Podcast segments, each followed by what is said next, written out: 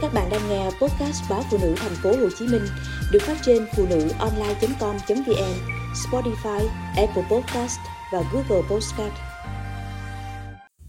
Nhà có hai người cô đơn. Gần một tháng sau đó, Vi bất ngờ nhắn cho anh. Cô báo tin đã phá thai bởi anh không xứng đáng làm cha. Cô không muốn gặp lại anh thêm lần nào nữa mùa hè năm ngoái. Mẫn kết nối với tôi trên facebook. Anh là một người thông minh, có khiếu hài hước, nhưng rụt rè và sống thu mình. Một lần, mẫn vắng mặt hơi lâu vì bệnh, nên tôi nhắn tin thăm hỏi. Đôi bên thân nhau từ đó.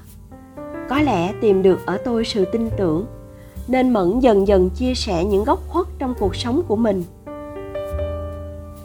tốt nghiệp đại học với tấm bằng kỹ sư loại khá, Mẫn nhanh chóng tìm được vị trí tốt trong một công ty lớn. Thời gian này, anh yêu một người phụ nữ hơn anh 13 tuổi, say đắm và hạnh phúc. Mẫn hồi tưởng về mối tình đầu. Nhưng khoảnh khắc tuổi tác là một vấn đề lớn mỗi khi Mẫn nghĩ đến việc kết hôn. Anh chưa có sự nghiệp, chưa sẵn sàng để lập gia đình. Vì điều này mà hai người thường xuyên nảy sinh mâu thuẫn. Đúng dịp công ty mở chi nhánh phía Nam, Mẫn quyết định xa Hà Nội vào thành phố Hồ Chí Minh làm việc. Mối tình đầu kết thúc từ đó. Ở thành phố mới, anh gặp Thảo, cô bạn bằng tuổi, xinh đẹp, hiền lành, từ Khánh Hòa mới vào tìm việc. Sau vài tháng hẹn hò, họ dọn về sống chung. Mẫn chưa bao giờ hạnh phúc với Thảo ngay trong lần gần gũi đầu tiên, anh đã có cảm giác hụt hẫng, mẫn tự nhủ, thảo là cô gái tốt. Với thời gian, mọi thứ sẽ trở nên tốt đẹp hơn.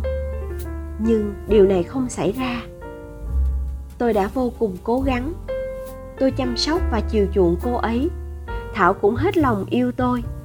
Chúng tôi tạo nhiều tình huống lãng mạn dành cho nhau. Vậy mà không hiểu sao, ở bên cô ấy tôi không có bất kỳ ham muốn nào. Nhưng không phải tôi bị bệnh. Bởi tôi đã từng rất hạnh phúc với mối tình đầu. Rất nhiều lần mẫn đề nghị thảo hãy tìm một tình yêu mới.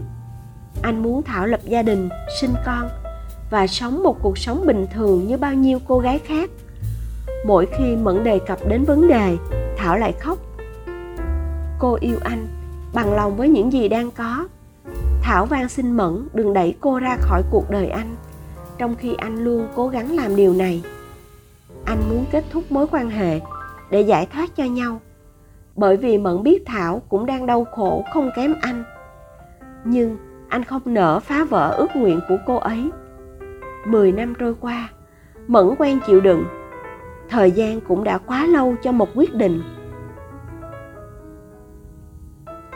mẫn vẫn hy vọng sự thay đổi ở tương lai. Anh bí mật làm quen rất nhiều phụ nữ trên các ứng dụng hẹn hò, mong tìm ra một tình yêu đích thực. Thấy mẫn có những biểu hiện lạ, thảo nghi ngờ, buộc anh hứa không được giao tiếp với bất kỳ người khác phái nào. Cô trách anh không quan tâm và theo dõi sát sao giờ giấc sinh hoạt của mẫn, khiến anh vừa sợ vừa bức bối. Hai người nếu không cãi vã thì lặng im trong thế giới của riêng mình. Mẫn thân thiết rồi yêu vi, một phụ nữ sống gần quê qua ứng dụng kết bạn. Họ bàn tính chuyện tương lai, nhưng anh vẫn chưa đủ can đảm để giải quyết các vấn đề riêng. Cuối cùng, hai người đồng ý sẽ có thai trước.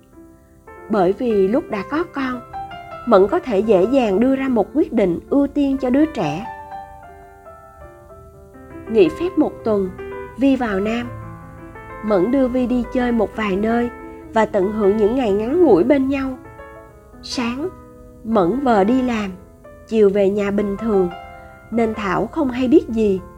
Sau kỳ nghỉ, vi và mẫn giữ liên lạc mỗi ngày. Rồi vi báo tin có thai, mẫn vừa mừng vừa lo. Tương lai tốt đẹp đang mở ra trước mắt, nhưng khó khăn cũng ập đến cùng lúc bao năm qua, anh đã không đủ can đảm chia tay với thảo. Liệu bây giờ mẫn sẽ làm được điều đó không? Nhìn cách thảo vén khéo chu toàn mọi thứ trong nhà và chăm sóc mình chu đáo, mẫn cảm thấy ray rất khó tả. Vì muốn có một đám cưới càng nhanh càng tốt, cô nhiều lần hối thúc mẫn sớm cho thảo biết để thu xếp. Mẫn thì cứ chần chừ, khiến vi sốt ruột cô muốn vào nam gặp mẫn một lần nữa. Với điều kiện được đến nhà anh ở, hoặc mẫn phải qua đêm với cô ở khách sạn, đồng thời cho thảo biết sự có mặt của cô ấy và đứa trẻ trong bụng. Mẫn rối bời. Anh đã dự tính hai tháng nữa về quê, đưa bố mẹ đến gặp gia đình người yêu. Vi cũng đồng ý như thế, tại sao bây giờ bỗng dưng lại đòi gặp anh? Tại sao vi tỏ ra vội vàng đột ngột. Trong khi cô ấy biết rõ, thảo đang chuẩn bị bước vào một ca phẫu thuật nguy hiểm. Mẫn không nỡ đem cú sốc đến khi thảo chuẩn bị lên bàn mổ. Nhưng trước sức ép của vi, cuối cùng anh buộc phải nói, người phụ nữ chung nhà bao năm với anh chết lặng. Không chịu nổi sự trì hoãn của người yêu, vi ra điều kiện, buộc anh phải chọn cô hoặc thảo.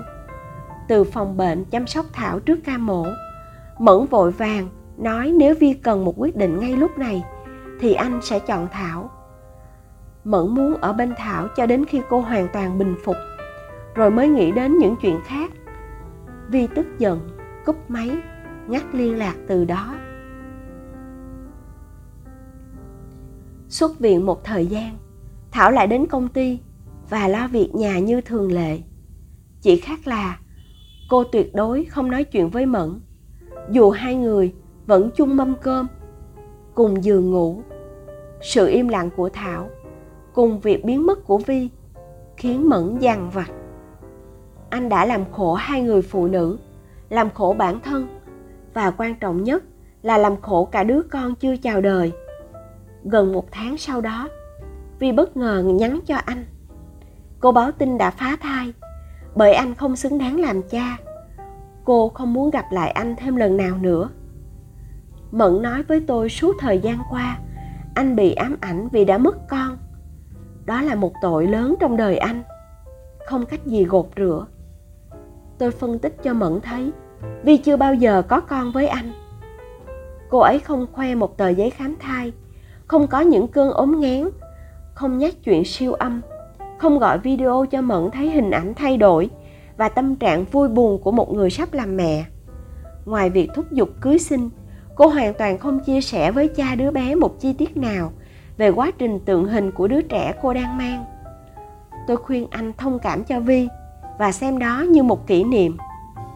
Vi làm mọi cách, cũng chỉ vì muốn giữ lấy tình yêu và hạnh phúc của mình.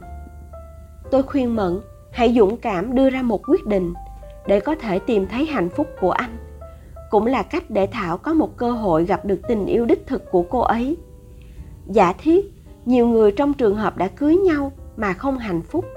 Họ vẫn ly hôn bình thường. Vậy tại sao mẫn không thể kết thúc với thảo? Mẫn đau khổ. Mình đã làm cô ấy lỡ dở, mất đi tuổi thanh xuân. Bây giờ cô ấy ngoài 40 rồi. Nỗi buồn khiến cô ấy già nhanh hơn tuổi. Mình sợ phá nát sự bình yên cuối cùng còn lại của cuộc đời cô ấy. Thảo bằng lòng ở bên cạnh mình như một người bạn, như anh trai, em gái. Cô ấy nói chỉ cần mình không qua lại với người phụ nữ khác, không có ý định rời xa cô ấy, thì cô ấy sẽ sống vui. Còn cuộc đời của bạn thì sao? Mẫn lặng im khi tôi bất chợt hỏi. Rồi, anh lặp lại điều đã từng nói nhiều lần trước đây rằng cũng như thảo, anh cô đơn mỗi ngày. Như một người tù lâu năm, anh khao khát tự do. Anh biết sự hy sinh cho thảo là ngốc nghếch, nhưng bản thân không đủ mạnh mẽ để đưa ra một quyết định.